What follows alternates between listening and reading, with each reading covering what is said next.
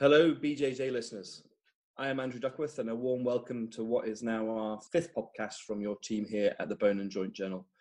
I'd firstly like to again thank all of our readers uh, and listeners for their continuing feedback uh, we have received so far regarding our podcasts, as well as the authors who have agreed to take part over the past few months. As many of you know, we've already covered a range of topics so far in the series, including the management of open fractures with Professor Matt Costa, the role of robotic unicompartmental knee replacement with Professor Fares Haddad, as well as last month's podcast on DDH screening with Dan Perry and Alex Aarvold.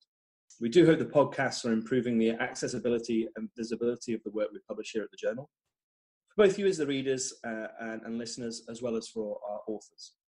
So, over the next 15 or 20 minutes or so, we will cover a range of aspects for the chosen paper or topic, emphasizing the important points and the key findings from the work and how these could fit into your everyday clinical practices. We also hope to give you a behind the scenes insight into how the authors have developed the study or work and give them an opportunity to put forward the important conclusions uh, from, their, from their study.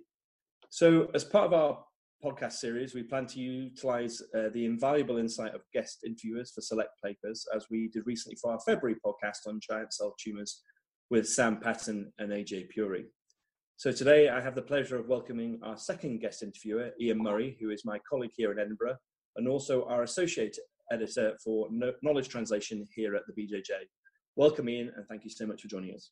Thank you, Andrew. Ian and I have a real privilege today of being joined by Dr. Scott Rodeo, all the way from the Hospital for Special Surgery in New York, to discuss the topic of his instructional review paper entitled Cell Therapy in Orthopedics Where Are We in 2019, which will be published in the April edition of the Bone and Joint Journal. Welcome, Dr. Rodeo, and a big thank you uh, for taking the time to join us. Oh, thank you. It's a pleasure to come on and try to share some information. Great. So, without further ado, I will hand you over to Ian and Scott. Thanks, Andrew. So, in this podcast, we're going to discuss biologics and cell therapy, specifically touching on some of the controversies highlighted by Scott in his excellent review. So, to set the scene, Scott, can you tell us what is meant by the term orthobiologics? Because it's something we're hearing more and more about. Yeah, it's a bit of a catch-all term, but it generally refers to the use of you know, techniques and, and um, you know, things like blood-based products and cell therapy to augment the biology of tissue healing. And a lot of this relates to connective, to, you know, soft tissue healing, soft tissue such as tendons, ligaments, cartilage, meniscus, you know, all these tissues that have inherently poor healing capacity based on either uh, poor vascularity, deficiencies in cells or cell function. So all these types of tissues that we take care of in a lot of our orthopedic injuries that, that have in, you know, inherently poor healing potential. So the use of this so-called orthobiologics is really refers largely right now to blood-based products such as platelet-rich plasma or various types of cell therapy. Great. And why do you think we are having so much interest in these approaches? You know, as mentioned, we have a lot of the tissues, a lot of the injuries we take care of have inherently poor healing potential, whether that's bone with non-unions or delayed unions, or certainly uh, connective tissue such as tendon, ligament, meniscus, cartilage. These tissues have an inherently poor healing capacity, and a lot of these injuries occur in young, active patients who desire to get back to an active lifestyle. So, tremendous attraction as far as the ability to augment the biology. We can optimize the, the mechanical environment as far as our sutures and our implants and the biomechanics, but the whole other part of the equation is the biology of healing. How do we augment the biology in a lot of these tissues have inherently poor healing capacity? And that healing that, that, that poor healing capacity may be due to deficiencies in cell number, in cell function, uh, deficiencies in vascular supply. These are often in harsh environments mechanically, you know, inside the joint where these tissues see high load. So this combination of factors leads to tissues that have in, in, inherently poor healing capacity. Furthermore, these are tissues that accrue progressive degenerative changes over time, tendinopathy, osteoarthritis. So these certainly uh, provide a very attractive environment for the ability to augment the biology of tissue healing. Yes, and more and more of our patients are asking about biologics, and much of the media hype that surrounds it has come from celebrity athlete endorsements. In fact, you clearly have significant experience treating professional athletes, um, particularly as head team physician for the New York Giants. In your center, are biolog- biologic therapies frequently being used to treat these elite athletes? And are the approaches you're using different to your regular clinical practice? Yeah, that's a great question. It does, certainly does come up a lot from right from our pro athletes to our, our everyday, you know, so-called weekend warriors.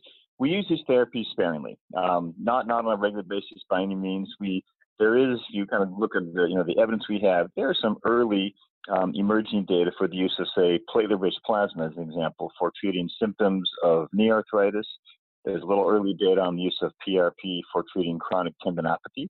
So in those settings, we've used um, these you know these biologic approaches in a sparing fashion. But I think we need to really educate our patients as to what we know and importantly what we don't know. Because a lot of these um, treatments have great potential, but the data is often uh, mixed at best or incomplete. But so we so we do use these, but sparingly. Um, and PRP is probably the most commonly used. Cell-based approaches, whether that's a cell formulation from bone marrow or adipose, is used much less commonly. That's that's a little harder to do in the clinical. I've in my own practice, I've used the cell therapy only right now in clinical trials at the time of surgery. Um, so it's an area that continues to be of interest to our patients. It's asked about all the time. I think we need to kind of jump in carefully and, and, and really rigorously and, and, educate our patients about you know, what we know, what we don't know. I think it's okay to use of these are therapies are autologous, they're safe. It's important to really have an informed uh, decision or in the discussion with your patient, really educate your patient about uh, risks versus benefits and, and what is known versus what is not known about a lot of these therapies. No, I agree. That's very important. So, if we turn specifically to cell therapies, the terminology is extremely confusing, and many of our readers will have noticed a vogue moving away from the use of the term stem cell because that has a very specific definition. Are you able to guide us through this confusing terminology a bit, Scott? Yeah, it's a great question. It is. It's almost more confusing each year. You're right. We're learning um, that there are a number of different um, heter- you know, very heterogeneous cell populations that are all kind of lumped together as stem cells. And these are very, very heterogeneous. At, at the most basic level, stem cell would be defined by a cell that both has ability for self-renewal, number one. Number two, multi-lineage differentiation. That cell can differentiate into all the different cells uh, uh in, in, a, in a given tissue. So that's, that's the, the most simple definition. But the cell formulations used, whether it's from bone marrow, from fat tissue, um, from adipose, from amnion, placenta. These are all very, very different and very heterogeneous. And so we, clearly the field needs much more refined, uh, detailed ways to characterize these cell populations. Ultimately, we'll use know, uh, proteomics and transcriptomics, and we'll look at gene expression or expression of certain proteins or how cells act in a, in a functional assay to really characterize these very heterogeneous cell populations because they are all quite different. And, and it is confusing. And it's confusing to us as physicians. You know, it's confusing to our, our patients. So I think it's just, as clinicians, we need to try to really understand these nuances and don't lump all these cell formulations together just as quote unquote stem cells. Just understand that there's a lot of variability. We're still trying to learn about this variability and ultimately understand what cell formulation is optimal for a given tissue. There's no way that one size fits all. You know, the optimal formulation for treating arthritis is likely different than the optimal formulation for tendinopathy, as an example. So, so we really need to, yeah, the, look at these definitions and, and further refine uh, these definitions and have a much more detailed way to characterize these cell populations. Oh, absolutely. And unfortunately, it seems that this ambiguous nom- uh, nomenclature is being exploited somewhat by many of the companies that are seeking to sell their product. And using the, the term stem cell often misrepresents the, the formulation. So I absolutely agree. It's very important that any user, or whether that be our reader, really tries themselves to interrogate what the preparation actually is from the information that's given. Yes. So, in which settings you touched upon osteoarthritis and tendon, tendinopathy? Is there any particular settings that you feel cell therapies are most likely to make a difference to our patients in future, Scott? I think, you know, broadly speaking, you can start by just, you know, any of our, these connective tissues have inherently poor healing potential. There's a little data right now as far as treating symptoms of arthritis. So I always tell patients they, you know, these formulations has some early data to suggest that they are symptom modifying. Whether they are structure modifying is, is more of a leap and, and less known. So that is to say, we can treat symptoms, say, of knee arthritis, but do we really regenerate tissue? Well, there's some early emerging data that, that maybe we can with laboratory purified uh, stem cell populations. So symptoms of arthritis would be one area. Number two is a little bit of data on use of cell therapy to augment uh, healing of the rotator cuff, rotating rotator cuff repair. Again, it's a lot of this data is early, and we clearly need more data in this area. But certainly, broadly, tremendous potential uh, for, for, tissue repair. But again, we need more data. We need to really understand, you know, what is what is the biologic target we're trying to treat? Are we trying to improve cell proliferation or matrix synthesis or vascularity. You know, those are all very different goals. And the appropriate formulation, type, type of cells and dose of cells is likely going to be different based on what we're trying to treat. So, you know, different biologic targets, different treatments. Again, this one size does not fit all. And that's why we need a much more refined understanding of what we're treating or putting in the patient. You know, ideally we can match the desired biologic target, the tissue we're treating, with the optimal cell formulation. Until we know that, we're kind of you know flying blindly here. Um, but um, so that's where we need more research. But I think I'd say it's currently right now little data for using cells in arthritis and tendon repair. Absolutely. Though that's a great call to action that we need more quality data. It's very it's it's a very difficult area to study, isn't it? Because of this heterogeneity, and so comparison between studies is off is often difficult are there anything that you think we can do as a group to try and move the field forward in terms of research? Yeah, that is that is what we need. And you're, I think the, the single biggest challenge in this whole area is a heterogeneity. You know, when you study any other therapy, any drug, you know, you know you gave drug X at concentration Y, or the patient did this particular exercise. Whereas the treatment with biologics, it's all different. You know, my PRP is different than your PRP. In fact, my PRP made today is different than my PRP made tomorrow. So we need to characterize what are we putting in the patient. We need, ideally right now, what I encourage clinicians to do is uh, optimally we take a small sample of what we put in the patient and bank it. You know, send it to keep it in the laboratory where we could ultimately look at the the composition, the biologic activity. Now that's right now we don't know what to look at. One could do a host of very expensive tests. And so right now in our own practice, we're just banking these specimens. Optimally, we need to identify one or two sentinel markers of, of quality, of potency, so we can eventually measure we're putting in the patient and relate that back to the outcome, you know, the clinical outcome, the imaging outcome. Only in that way can we start to understand what works, what doesn't, what is the optimal formulation or cell type for a given condition. Um, so I encourage clinicians if you're using these therapies, which is very reasonable. Again, they're they're used commonly, they're generally safe, and there is great potential. But if you're using these therapies, at least put your patient in a registry if possible. Follow that patient's outcome, and optimally, again, if we can record what we're putting in the patient, at the very least, identify what cell formulation you're using, what the source is, um, and, and that's how we'll move move this field forward. Absolutely. Yes, it's it's hard to imagine a, a, a medical trial where uh, the researchers or the patients don't know the dose of the drug they're being given in that trial. But certainly it seems that some of the studies we've had in biologics, although well meaning, because of that heterogeneity, it's difficult to go right. back and even see what the patients have received. Exactly. At the most fundamental level, it's the most basic question you want. You know, you need an study. What did I and what's the patient's treatment? And if we don't even know that, it makes it hard to go determine outcome and, and make conclusions. Yeah. I like your points there about the responsible use of biologics by individual users. As a research community, what's your thought on whether we should try and encourage standardized protocols, say for PRP or for cell therapies, so that we can compare outcomes between studies? Or do you think that's too much of a barrier putting these limitations on individual groups on what they can study or what they should study. How do you feel about standardizing uh, preparation protocols?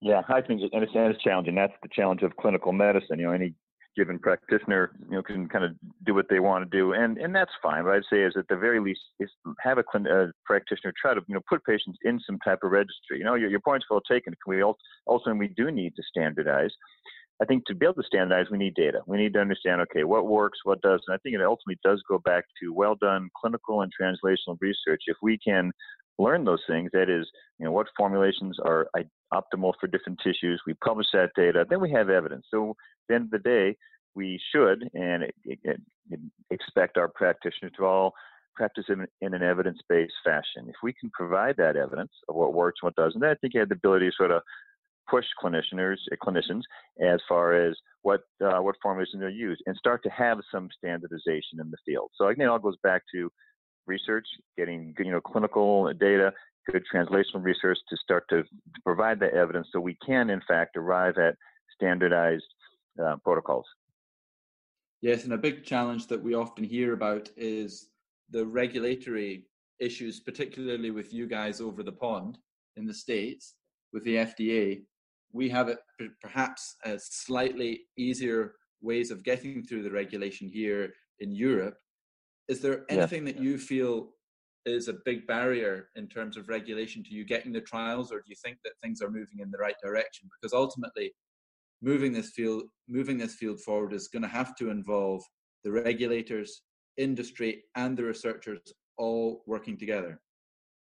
Absolutely, yeah, I couldn't agree more. And I think we're moving in the right direction. The the head of the FDA now in the U.S., a new new individual, the last two three years, I think has taken a very responsible approach here, where kind of a two pronged approach. At, one time, they're trying to really um, kind of uh, crack down a bit, if you will, on unscrupulous use, on the indiscriminate use of a lot of these these these therapies because there is unfortunately some indiscriminate use. You know, the marketing is way ahead of the science. So on one hand, they're trying to to um, crack down on those the indiscriminate use, but at the same time pave the way for legitimate therapies to come to trial. So actually to kind of um, uh, make it a bit easier for legitimate companies and centers to proceed to FDA approved trials. So I, th- I, think we're going in the right direction. I think you know the regulatory environment continues to evolve. I think that the scientists need to work with the clinicians and the regulators. And as you say, you framed it very nicely. It needs to be a team approach. You need the clinician, the scientist, the industry representative, and, and the regulatory individuals to work together. And I think we have that environment evolving here. I think there's this area has tremendous potential, tremendous interest. I mean, it's not just orthopedics and in all fields of medicine. It's a huge growth area. I think no doubt our regulatory bodies and individuals understand that, and I think they're trying to put their arms around this, this, this, you know, this problem. How do we, how do we use this in a responsible fashion? How do we limit indiscriminate use, but at the same time encourage legitimate therapies and let them move forward? So, so that's our challenge. Great. So, Scott, I think many of our listeners will be very excited by the use of biologics, but will be keen to move things forward as much as they can in a responsible fashion.